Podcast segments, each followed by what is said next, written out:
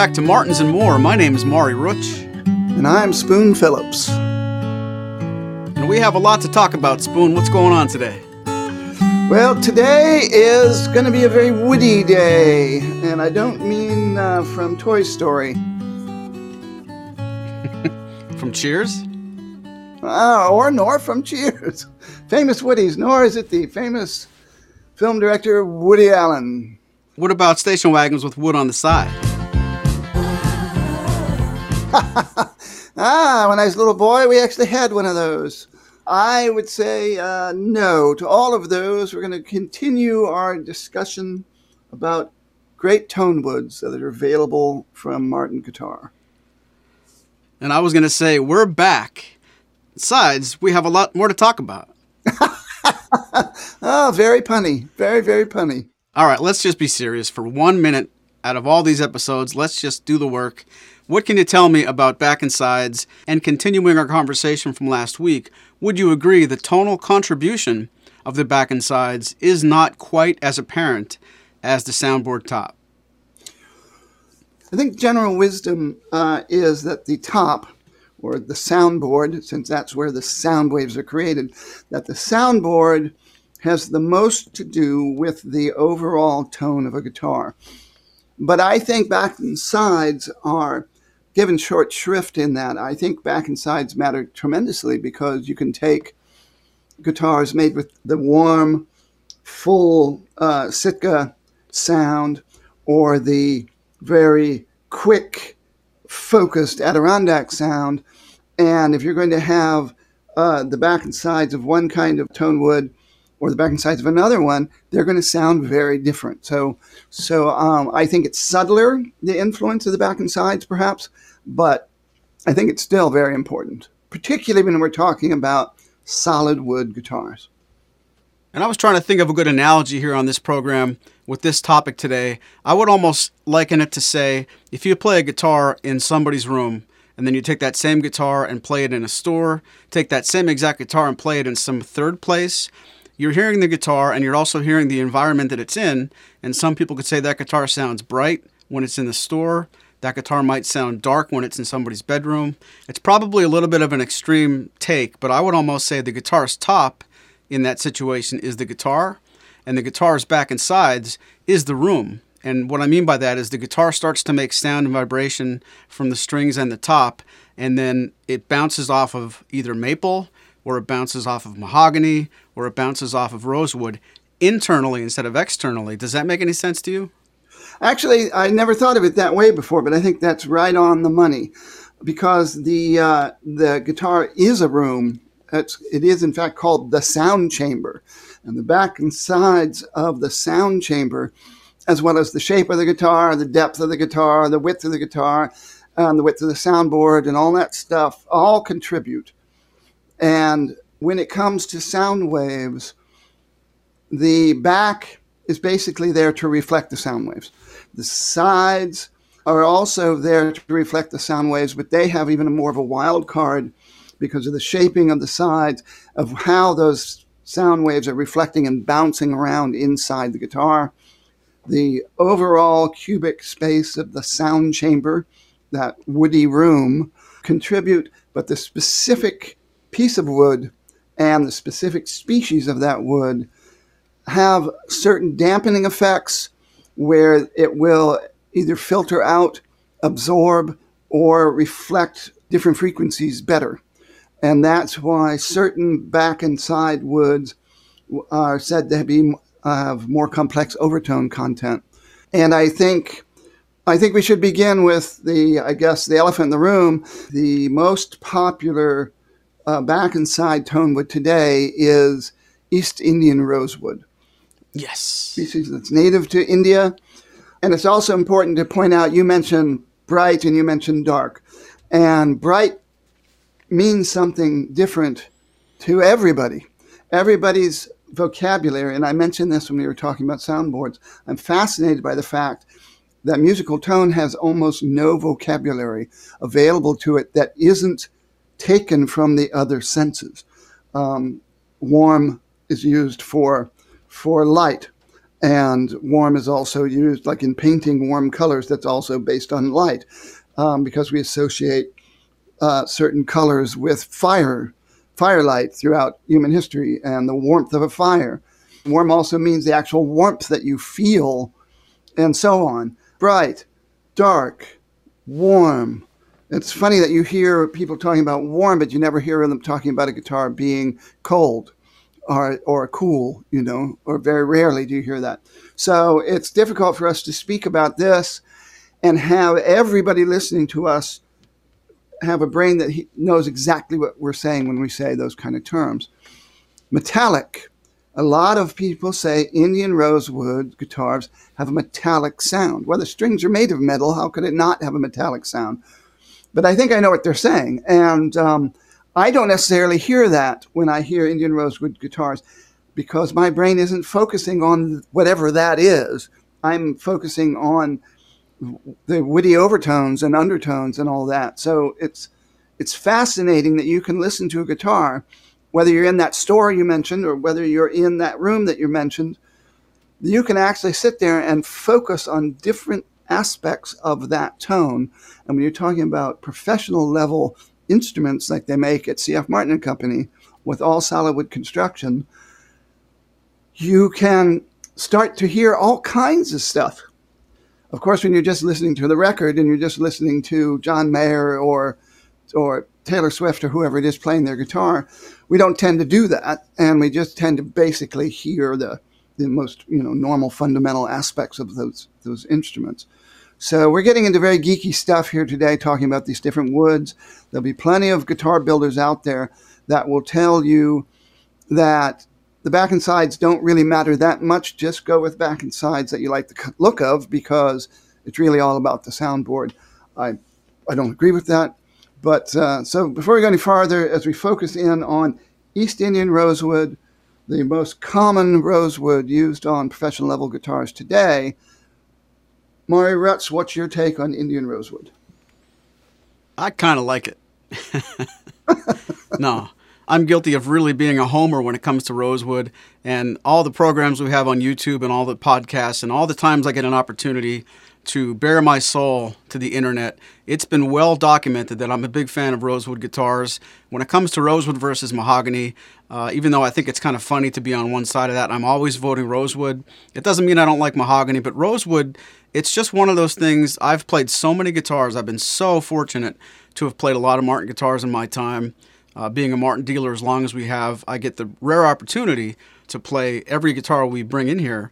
So I get to play mahogany, rosewood, and a lot of other tone woods so consistently that I, I get an opportunity to reevaluate my decision. It's just something I'm drawn to. Maybe you can compare it to a piano. I can play a couple of chords on piano. I'm not very good. I'm self taught, and I, I really do want to take lessons while we're on that subject. But what I can do is I can play a couple of chords. When I change from one chord to another, I lean on the sustain pedal to cover up my mistakes. If, if I'm going to do something I don't like, the sustain pedal kind of hides some warts, it, so to speak. I hear something in Rosewood that maybe it goes way back to when I first learned how to play guitar, but I think Rosewood's more forgiving. I think if you're going to play some passages on a guitar, what happens when the soundboard gets sent into motion, and like we talked a moment ago, it sends that energy and that sound into the chamber of the guitar. I think Rosewood gives you a bit of natural reverb, natural sustain, and, and what happens in the overtones of a chord, for example, when you strum a Rosewood guitar and then change to the next chord, I think Rosewood just sounds more pleasing to me in the things that are happening between what I'm doing, what I'm playing with my hands, the things that happen in between what I'm creating seems to be either forgiving or if you listen to a, a, a, vocal and you're recording something, you listen to it naked and it's just just right there. You hear every little thing for good and bad. You put a little bit of reverb, a little bit of delay, and dress it up a little bit. I think that's what Rosewood does to a guitar's tone in comparison to mahogany. I know that's not fair to just compare those two for the whole program, but starting there, I think Rosewood is just it, there's something pleasing about it, and I'm, I'm having a hard time describing why. But when I play a rosewood guitar for 15 minutes and I put it down and I play a mahogany back and sides guitar, it goes away. I, I, that's the best I could think of. Well, that's interesting that you have already gone to comparing rosewood to mahogany. Uh, I think again we're talking about the overtone content and the way that rosewoods, really all of the rosewoods that are used to make acoustic guitars, have a more complex overtone content and undertone content.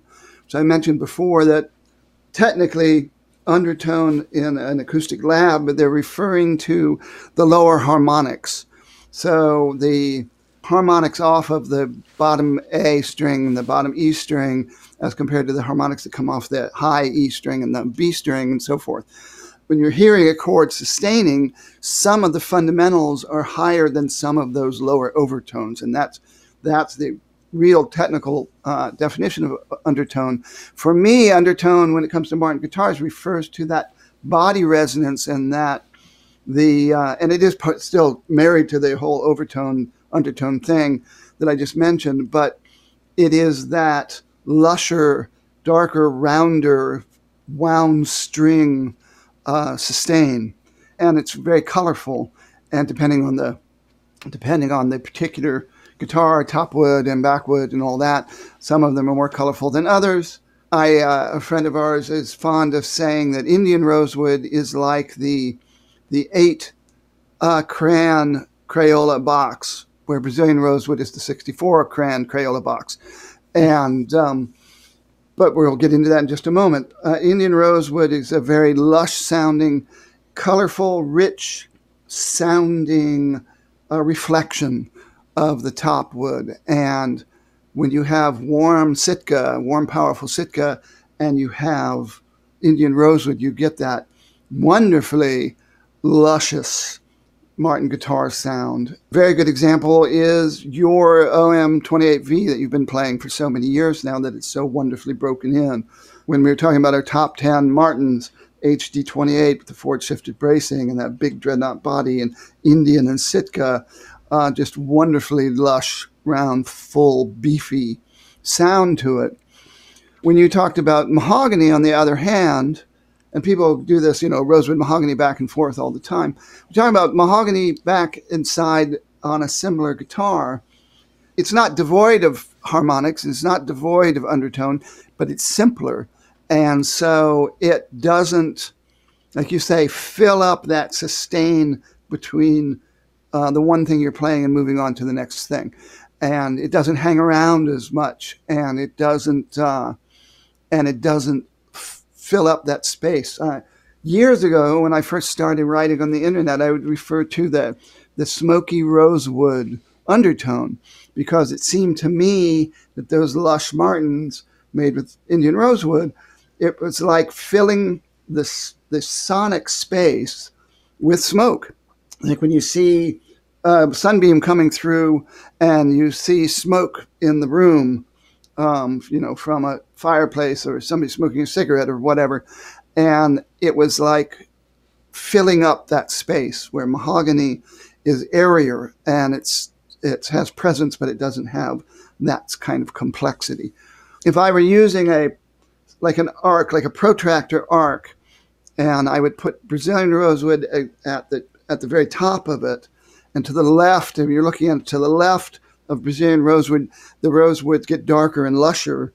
So that's where you get into Amazon rosewood, and that's where you get into Cocobolo, which is very inky, dark bass stuff. And Guatemalan rosewood is in there, and and uh, so too is uh, going all the way over. I would put Indian rosewood perhaps almost all the way to the left, and and in terms of rosewood, I'd go even farther left with uh, ebony from Indonesia, which is used. It's not a rosewood, but it's got similar tonal properties and even darker. And and then as you come up to the other side, you go to the right, you're heading into brighter, more, I don't know if you call it mahogany esque rosewood, still very colorful, still very complex. Over there is the Honduran rosewood, which is a very fast rosewood. One thing about rosewood is no matter what top you're using, the effect of the rosewood kind of blooms out of, particularly in harmonics, blooms out of that guitar and out into the room. And some rosewoods bloom faster than others. And Honduran rosewood, like you're doing hammer ons or whatever, that those notes just pop out uh, cl- more similar to something like mahogany.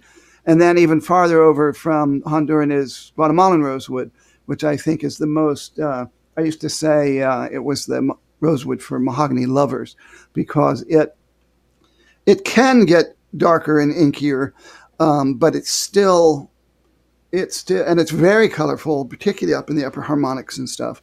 And um, but it doesn't have the gravitas and that low mid meatiness that you get out of the lusher rosewoods. So that's a very quick take on that. And then if you go farther on that side, on the right side, as you get into the less lush and, and even though rosewoods, it's still harmonically complex. Then you start heading in toward koa and mahogany and maple and, and walnut and those other woods that we'll talk about in a few minutes. But Indian rosewood is wonderful. All the major builders build with it. I think some people got used to it and want the more exotic rosewoods that are available. Uh, Guatemalan rosewood, cocobolo, Honduran rosewood, and sometimes Guatemalan and Honduran can be different species. Madagascar rosewood wasn't always the exact same species. They're different subspecies. So sometimes you'll get, you will hear Honduran rosewood guitars that are sound darker and, more, and lusher than others because they're not exactly the same species. But when it comes to Martin, Guatemalan rosewood from Martin is all the exact same species. The Honduran rosewood they've been using in modern times, which has been rare, uh, exact same species. Um, Honduran rosewood is usually used for marimbas, partially because the trees aren't that big, so it's hard to find sets that'll work on guitars. But also, uh, it's very again that quick reflex when you tap it when you're when somebody's playing marimba. It's a very quick, snappy uh, report. Um, where Indian rosewood and cocobolo, Guatemalan, they uh, the bloom is slower and lusher, and um, I think uh, Brazilian, which everybody seems to be, is the Holy Grail. It's gotten even more Holy Grailish because it's because it's a terribly endangered species that's unavailable now legally uh, for international trade. Um, so the domestic, you know, supplies that people have been holding on to forever dwindling. That's pretty quick. I think it has a glassier quality to it down, so you can hear down into the bass. You hear the details more. It's not as as dark and woofy as the, all those other lusher rosewoods. It can be lush. You definitely run into Brazilian that can be quite lush, but it's kind of the Goldilocks sweet spot in the in the minds and ears of uh, many people, and and of course was the reason it was used for all those years up until uh, up until they had to change to Indian rosewood.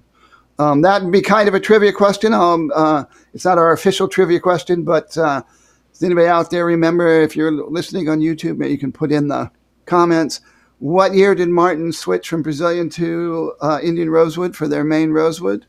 And since we're about to talk about mahoganies, what year did Martin first start building back and sides with mahogany? We'll see if anybody out there knows that. So you've been around, Mar, you've been around other rosewoods a lot because Martin had started building with other rosewoods how would you compare that ship of the line Indian rosewood to Guatemala and Madagascar, which are the other major choices still available at Martin today? Before I answer that, I don't want to change my earlier answer, but I want to attach an amendment. I talked so much about the overtones and what happens in the guitar's tonal balance with a rosewood instrument after you play the fundamental note. And I forgot to mention the biggest reason that I really gravitate towards rosewood. I like bass, and I honestly do think that all things being equal, if two Martin guitars are built the same way, one has mahogany back and sides, one has rosewood back and sides, I do hear a bump in the bass register, both in the overtones and the fundamental. And if I'm really looking back to tell you why I go towards rosewood guitars from the beginning, they just sound bassier to me. Uh, you know, in general. So I know that's a painting with a broad brush, but I didn't want to forget to say that. But to answer your other question, I'm in a unique situation where I play so many Martin guitars with Rosewood, but they almost all have East Indian. And the times we get to play some rare things at Martin, going back to when the factory was, was wide open for dealers and friends, and you could go there every time there was a NAMM release. I did get to play several Guatemalan. Um, Madagascar was probably the, the second most other Rosa that I've played. But frankly, I haven't really been able to spend a lot of time with the alternative rosewoods with Martin. And if you look in our current inventory today, I don't know that I have anything in stock that's not East Indian. It's it, only a few times that I ever see a Brazilian rosewood guitar come through the store. As much as I'm a dealer and I have so much access to so many Martins, uh, that's one of those answers I kind of have to almost punt because I, I don't have a lot of real world experience playing anything but East Indian. But the times I have played Madagascar, I feel a little bit uneducated to answer in this way, but I remember it being a little bit more complex. If you would hold on to a long sustaining chord on East Indian when you play something like Madagascar, I think I remember it sounding a little bit more almost like Rosewood is versus Mahogany. Madagascar is versus East Indian, but not to that extent. And in a blind test, I know I would be able to tell that you're not playing the same tone woods back to back. And if I remember correctly, there was a, a really good example of this maybe four or five Martin Fest ago. Matt Carroll might have been holding court in one of those hotel rooms and was one of those unique times when five or six really expensive guitars got together and we got to play them back to back. More importantly, we got to watch one person playing them and we could stand in front. And I remember that was one of those Guatemalan versus Indian versus Brazilian versus something else. And the differences are there, but I'm not necessarily ready to say on, on camera that I could certainly pick things out of blind test. That's something. That's something else was Honduras rosewood, Honduran rosewood, and a couple of those, three of those guitars came from Ars Music. They were customs that you had. One was made with Honduran rosewood. One was made with Cocobolo, and um, and one was Madagascar. And then there was they also had Indian in the room too, and that. Uh, that was very, I think, educational for a lot of people, but there was a long time ago to really remember the details. But um, when you talk about that again, that the uh, when you the way you describe it, the sustain pedal, that bloom that rises up uh, with the harmonics, that rosewood bloom really enriches those what I call the low mid. You call it bass. It's really the bo- whole bottom end. So that bassy undertone, it really uh, comes up in through in through the mid range. So you just get a fuller, warmer sound and and with more colors and and as you let something sustain more colors. When you're playing a picking pattern, if you're finger picking, you're playing a picking pattern, that starts to build up, and which is why some people actually prefer mahogany. Leo Kottke used to call it. Uh, he would say the uh, clouds start to form in the in the mids because that that bottom end swells up and then hangs around longer. And uh, we have a, a, friend of ours, uh, Howie Emerson, excellent, you know, world class finger style player, who wants as few overtones as possible. He's more like a jazz guitar player who wants he wants to move on to the next note, and he doesn't want all that stuff hanging around. And um, and I remember uh, taking the Staten Ferry with three jazz musicians from Mandolin Brothers who were there playing the expensive jazz guitars, and we were talking about that. And I, you know, I was saying I would rather I would rather hear somebody playing jazz on a D18, and they were saying, yeah, but if I'm playing some sort of flat five chord or thirteenth chord, I want to hear that that choral choir of all those notes, but without the extra overtones. But you and I really love overtones, and we really love lushness, and and Here's the important thing I want to bring up too is about uh, rosewood or mahogany.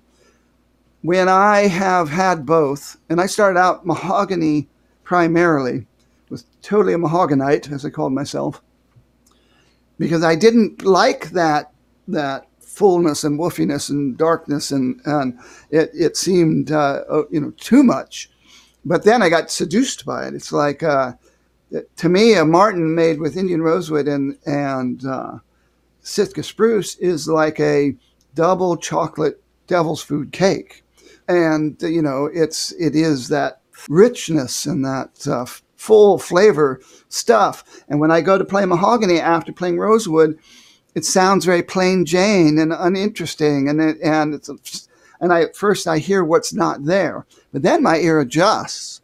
And then I start hearing the more subtle combinations of the bass mids and trebles and and I start to really like that drier, woody quality. Like I started off talking about, to some people's ears, rosewood sounds metallic, where mahogany sounds woodier. and it sounds like that dried out old wooden box that's that's resonating that pure more straightforward but pure i won't call it brighter sunnier it's like being out west where the air is very clear and dry as opposed to being in tennessee in a what's for all intents and purposes a temperate rainforest where the dew is like dripping off this, you know, and you can cut the air with a knife.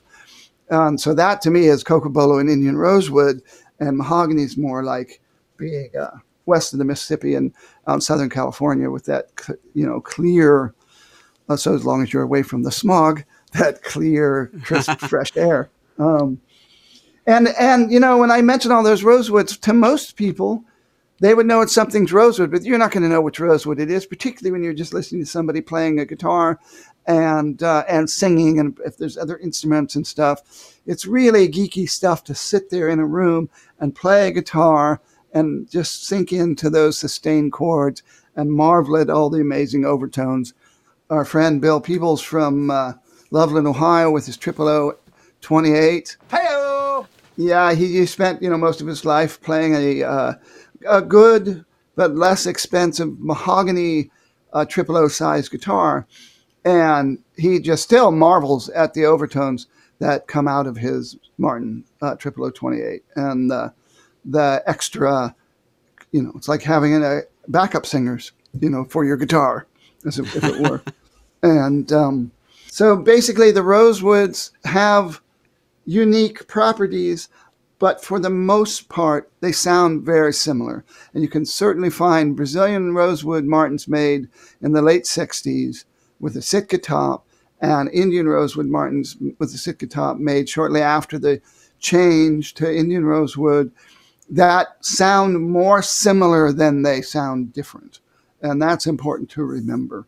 Um, so, you know, Indian rosewood is a world class tone wood that's greatly loved it is uh, now almost entirely done on, made on plantations, and the world is in danger of losing its Indian rosewood too because it's in such demand.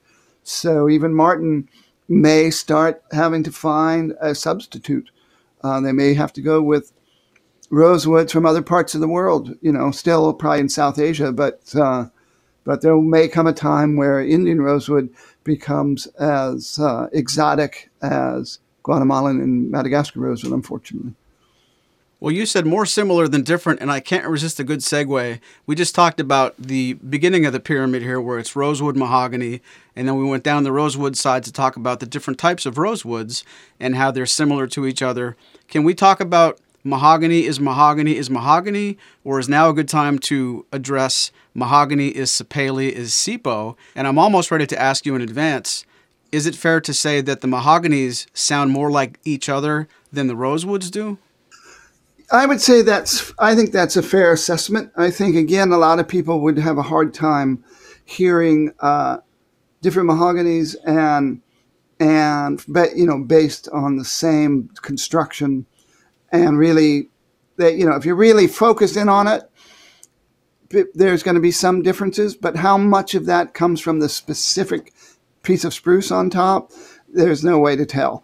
Mahogany has a, we've said, is not as complex a, a, a sound, um, gives off a, a uh, has fewer overtones or maybe fewer even levels of overtones, but it still has overtones. You still get harmonics, you still get undertone and all that. It can have plenty of sustain in terms of the basic basic notes, but it doesn't have that kind of bloom that comes up and fills the gaps like we've been talking about between one chord and another or or one note and another. So uh, I think a lot of people like it because it's drier and woodier sounding, though I still hear plenty of woodiness in rosewood. It's a different kind of woody. It's famous as a uh, flat picking instrument because because it's so fundamental and you can move from one note to the other with great clarity. Every, they uh, they were famous for recording better than rosewood guitars. Um, they sound less muddy when you're recording with them. Plenty of plenty of plenty of D18s uh, unnamed on records that we recorded all across the 40s, 50s, 60s, 70s, 80s, 90s in studios because they record so well. And you can hear the acoustic guitar very clearly. And, and same thing with the smaller body guitars as well. I mentioned Leo Kottke, uh, really liking Sitka and mahogany. And uh, even though he has played rosewood guitars over the years, again, just that you get a full guitar sound, but it's not as busy, it's not as warm, it's not as woofy.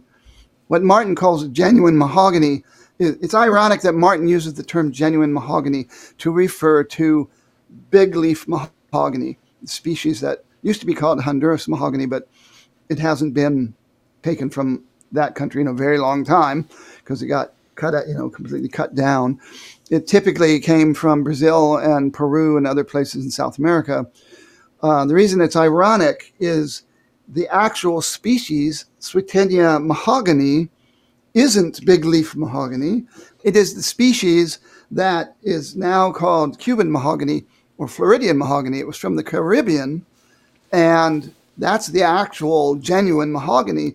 But by the early 1800s, it was almost cut down to extinction by the European, you know, furniture makers who were who were taking it back um, to make furniture out of it. To my ear, the few guitars I've heard that have been made with that wood, it sounds the most like African Sapele to me. It's got very nice pop to it and very clear trebles and very distinct focused um, bass notes. SIPO and genuine mahogany, I think, maybe have a little more warmth in the bottom end, but we're talking about very subtle stuff.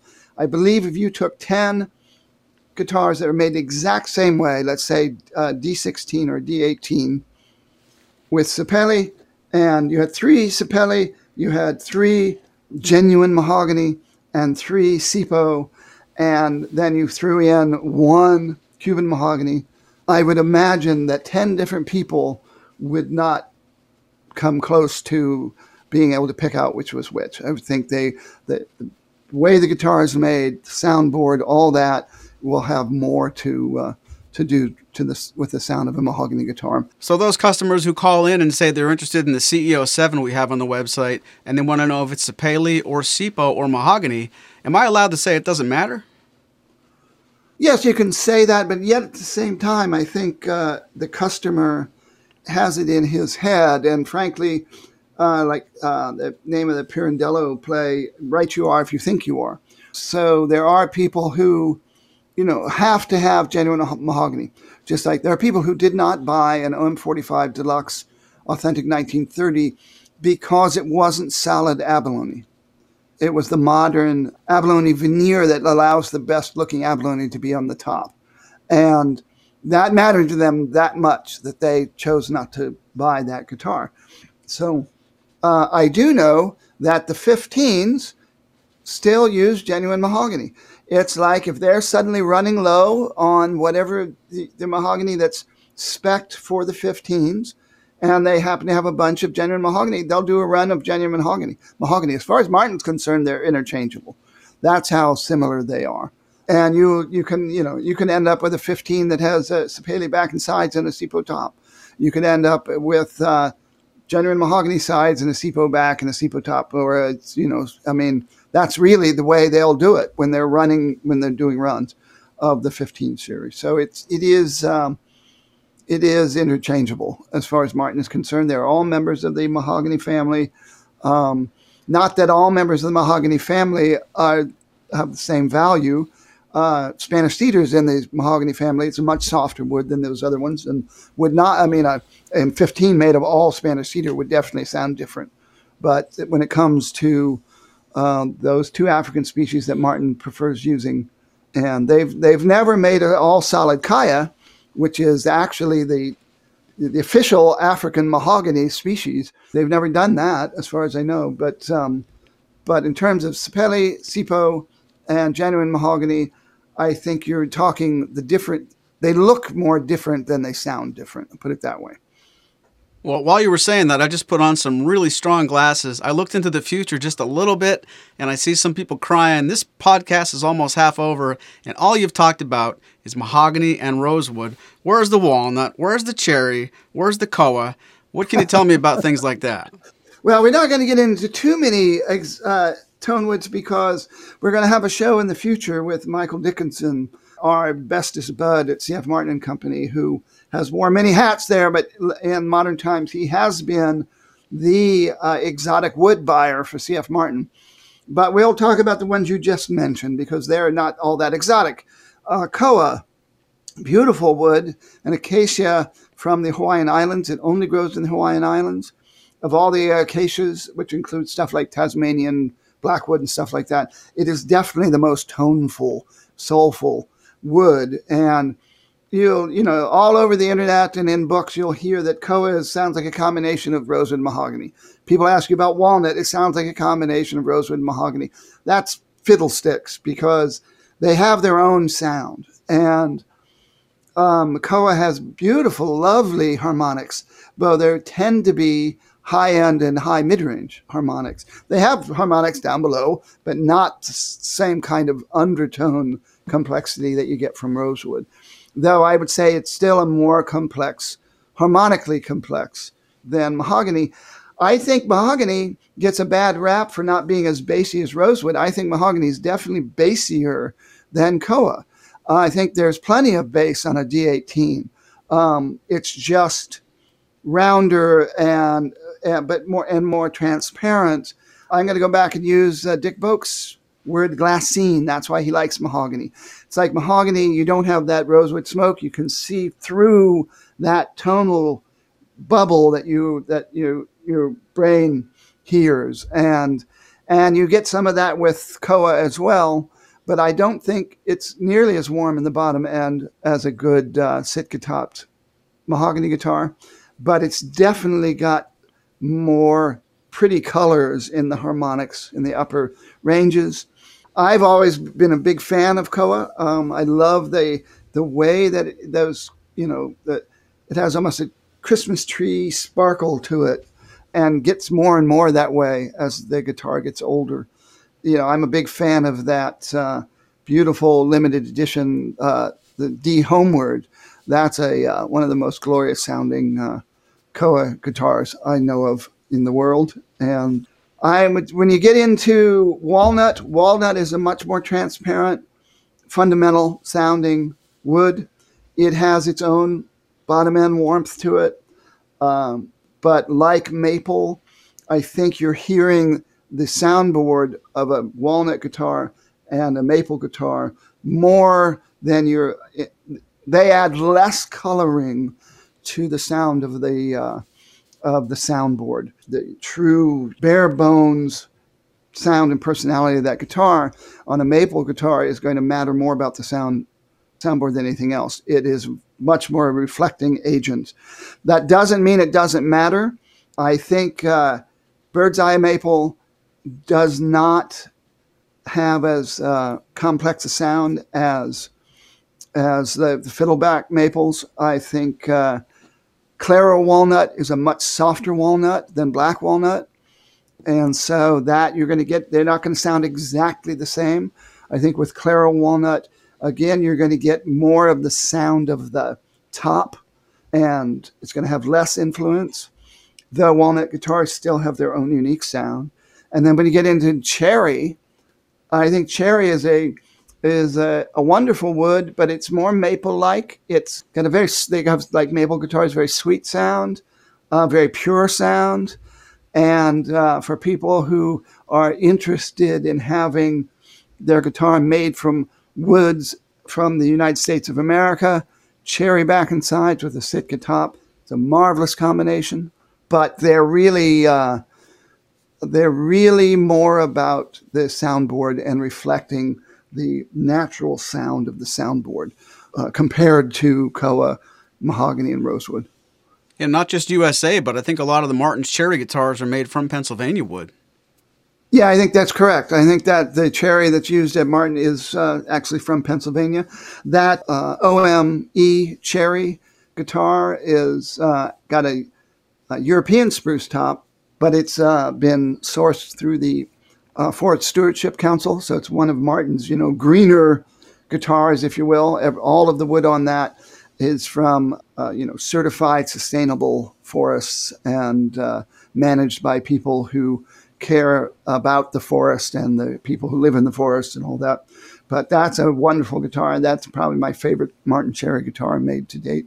And I think it's still available for sale, as a matter of fact. I didn't say anything, but the last time you and I had lunch at the Cherry Hill Hotel, uh, right around the corner from Martin, I thought I saw somebody outside through the window climbing a tree uh, somebody else was cutting that tree down, and I wasn't completely sure, but it looked like somebody was walking that tree across the street to Martin, and I had a feeling they were making the OME cherry. But you were you were talking during the, during that time, so I didn't want to interrupt you.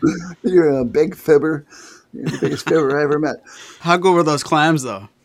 Uh, oh yeah, yeah. Well, that's Maury Big Fibber Rutch. Um, but uh, that's hilarious. Try to find um, your train of thought now, buddy. and for people who get to go to Nazareth, when I, you know, for years we all learned that C.F. Martin moved from New York City in the 1840s to Cherry Hill, Pennsylvania, because you weren't allowed to live in Nazareth, Pennsylvania if you were not a member of the Moravian Church. And in, until his wife converted to Moravian, they lived in Cherry Hill. So one day I'm standing in the Martin parking lot, uh, right behind behind the uh, what used to be called Miva Joe's restaurant, I'm standing there looking off into the distance. You can't see very much because there's just this little slope that goes up into a little neighborhood. And I said, you know, so where is Cherry Hill? And the person pointed right there and said, right there. And it was that slope. and I had no idea. And, uh, and the Cherry Hill Hotel, which has not been a hotel for many, many, many years, it's just a restaurant, is in a nice old Victorian or Edwardian building and the original Martin Homestead is one of the houses, like basically right across the street from the Cherry Hill Hotel. I don't remember which one it is. I'm pretty sure it's the one that is set back a little off the road from from the main road there. But it's literally right around the corner from the Martin factory is where C.F. Martin the first lived when he first moved to Pennsylvania. And it's basically the next hill over is Nazareth Hill. And you basically just ride right by Borough Park and go up the hill into Nazareth. I always imagined it being way out in the country somewhere, and and I guess in the 1840s in a wagon, a horse and buggy, it was a you know a bit of a ride, but. Well, but to give you a better idea, if you go to Martin and you miss the turn to go to Martin, you're going to turn right into Cherry Hill Hotel. So that's right. You'll turn turn around in their parking lot, and they always have great soups, and they have a, always have an extensive menu. So we highly recommend it. But back to Cherry. Uh, yeah, so that was my quick assessment of walnut, cherry, and koa. What about you, Maury?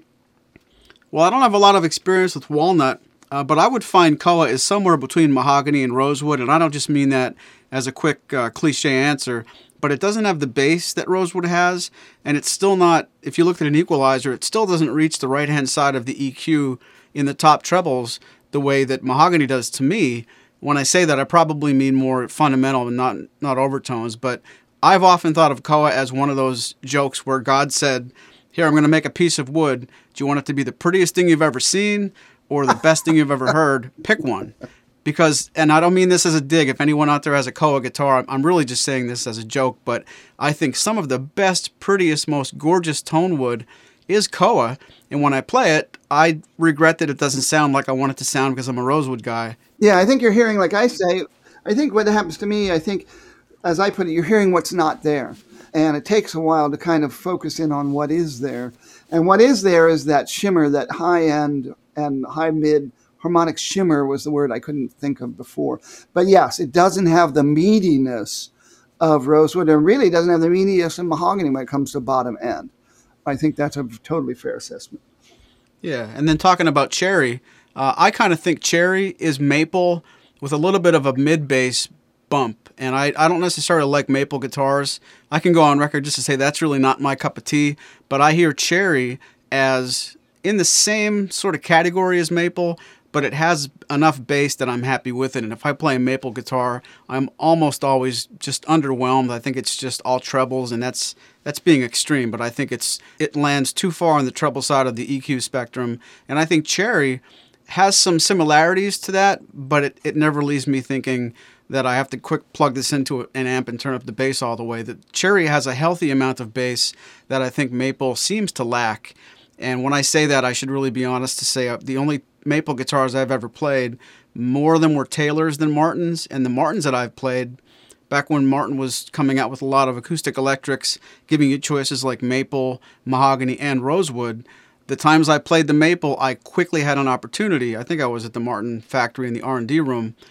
I was actually listening to it right before and right after mahogany and rosewood. So, especially when you hear a good rosewood guitar and then immediately go to maple, if you you know come to maple by itself, maybe it sounds okay because your your palate is cleansed or you don't have this bias. But after hearing the two or three side by side by side, I just think you know maple doesn't really have enough bass for me, but cherry adds a little bit. Cherry cherry almost has enough bass. It's like a bassy maple, if that if that makes some sense. Basie Maple sounds like a character on uh, some sitcom, but uh, or an actress, a name of an actress on sitcom starring Basie Maple.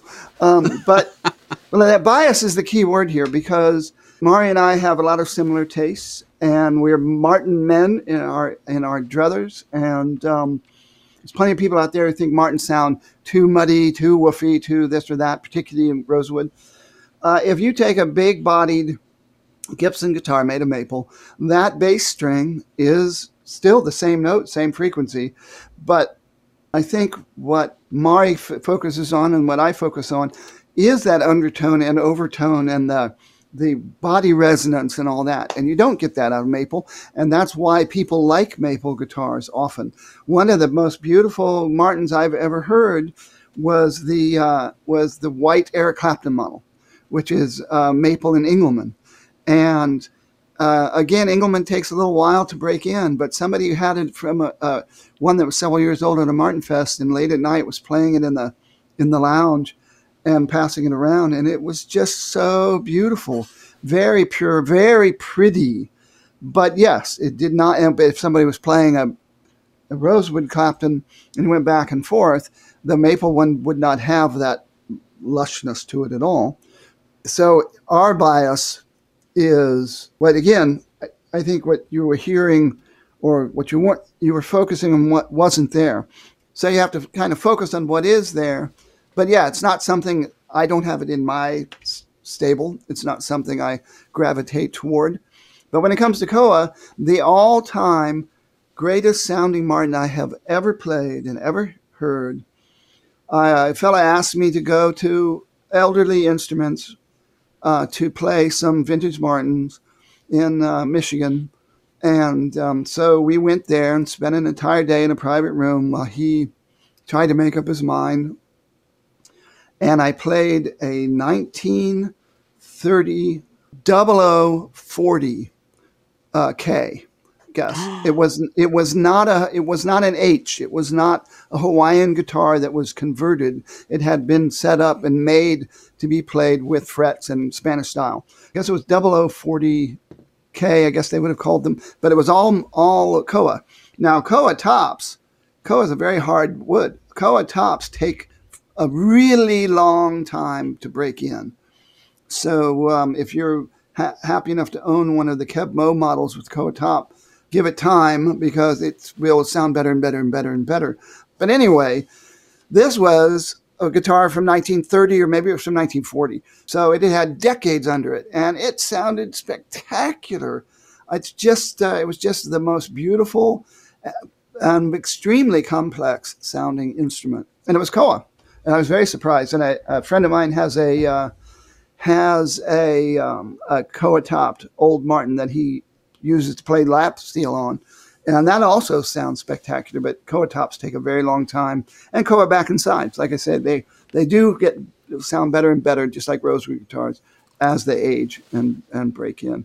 But it's the path less traveled. Uh, I think uh, rosewood mahogany will continue to be the most popular Martins, and with good reason. So I'm very curious to see what our listeners have to say about all this, their opinions, where they think we're completely full of overtones about certain things or full of undertone about certain things. And uh, and you know and we've you know we readily admit this is our opinion and our our prejudices and our uh, bias uh, completely involved in these discussions Good point. And I have to assume if you have not piped in yet with your strong opinion about rosewood or your strong opinion about mahogany yet on the YouTube version of this podcast, I have to assume your keyboard batteries are low because we've been talking for almost an hour. And surely you guys are as passionate as we are. What do you like better? Please don't hold back. Tell us if you're a rosewood guy. Tell us if you're a mahoganite. And I have a, a little bit of a, a, question for Spoon coming up right here. I think this has been a good talk, but it's not complicated enough yet. Let's throw a little bit of a wrench in the works. We talked about mahogany being the back and sides, we talked about rosewood being the back and sides. The entirety of this broadcast so far has been solid pieces of wood. You mentioned Khaya a few minutes ago, Spoon, talking about the uh, another version of mahogany, and that is still mahogany can you speak to the Rhodes series of instruments from Martin where the core wood is mahogany, the khaya center, but it's got veneers of either koa or ziricote? Can we bring that into the discussion and see what happens there? I think it's a great idea because um, because I was surprised. I was genuinely surprised how different those guitars sound, and it goes to show. Now, this is not; these are veneers, but it's not veneers and plywood. We're not talking about a Esteban that's made out of boxwood with just, you know, cross layers of, of wood that's, you know. Uh, nice thing about those kind of guitars is they're much more stable. They're, they survive being thrown around in a, in a college student's closet. They survive uh, changes in weather better. You know, you don't have to worry about the humidity nearly as much, all that stuff as you do with a solid wood guitar. Well, Martin's uh, Rhodes series it is, like he said, it's a piece of solid khaya as the core, African mahogany, and then it has the uh, veneer, but it has a veneer, a very pretty veneer, very high quality, gorgeous looking koa, gorgeous looking ziricote, but it has it on the inside and the outside. So the sound waves are still reflecting off of that outer piece. And I, I was not prepared for how much the uh, first of all the Koa versions that first came out, how you could distinctly hear that Koa shimmer overtone thing going on.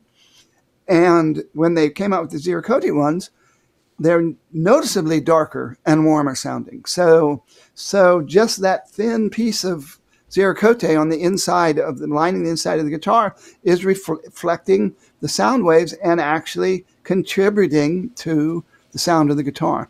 In both cases, though, you're never going to get the same kind of full bodied body resonance that you get out of solid wood. And I'm thoroughly convinced same thing goes for the neck joint.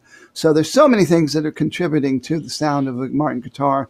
The Martin guitars that are made with the full size traditional dovetail neck joint in, glued into a solid block are going to it's going to contribute to the fullness and the complexity of the voice of the guitar, the resonance, and that resonance is going to uh, it helps get more energy from the strings and from the neck into the body and all that stuff. So it's not just a fair assessment to say the as good as they sound for the money that the that the road series sound differently because they're made with a veneer versus solid wood. It's not just that. There are other things that contribute to why a standard series, a modern deluxe series, the vintage series, sound differently than you're going to get from the Road series or 17 series or the X, of course, the X series. So it's not just the tone woods. Um, so uh, none of this stuff can be attributed specifically to just the back and side woods. But yes, I was genuinely surprised and impressed that the ziricote Road Series guitars and the Koa Road Series guitars, and then the other woods that they use, for the Rhodes Series guitars, how they definitely sound uh, differently because of the outer layer of that veneer. Shocking as it is. I almost went to the internet while you said that to try to find a soundbite from Gomer Pyle saying "surprise, surprise, surprise." Can I get you to do an impression for me? Surprise, surprise, surprise. Never mind. Just It's been too long. Um, I have a trivia question for Maury and everybody else before we sign off. Wait a minute. You owe us a trivia answer. Martin first started making mahogany back and sides in 1917, and the switch from Brazilian rosewood to Indian rosewood happened at the end of 1969, so I guess technically 1970. The 1970 D28 won't be Brazilian rosewood. In 1969, D28 will. There you have it. But here's my trivia question. Maury, can you tell us what model Martin made that had a back and sides made of rosewood and mahogany?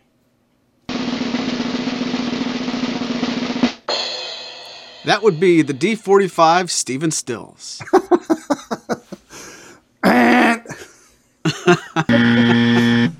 The correct answer is the Martin MTV guitar, which was a dreadnought that had Indian rosewood for the bass side of the back and the and the side, and had mahogany for the treble side of the back and the side. And uh, very pretty cool guitar, looked gorgeous, and I owned one for a while, and it uh, you it definitely had a unique sound. Um, it definitely had a unique sound to the uh, the intermingling of those two woods. It's very cool, and I know people have ordered them uh, custom with that combination as well because of that guitar. They also came out with a triple O uh, shortly after that was uh, fiddleback maple on the treble side and Indian rosewood on the bass side. So very cool, interesting, rare guitars. So check them out if you don't mind having the word unplugged spelled out down the fretboard and the MTV logo. They're very interesting guitars. Well, Spoon, you know what the music means. This has been a lot of fun, but we got to get out of here. Yes, that's true. This is fun. I know uh, people could we could probably go on and on and on about tone woods, but we'll wait for Michael Dickinson to help us with that. Indeed, we will. From all of us at Maury's Music, thanks for listening. Hear you later. This has been a presentation of Maury's Music, your trusted source for Martin and Blue Ridge guitars. Find us online at maurysmusic.com.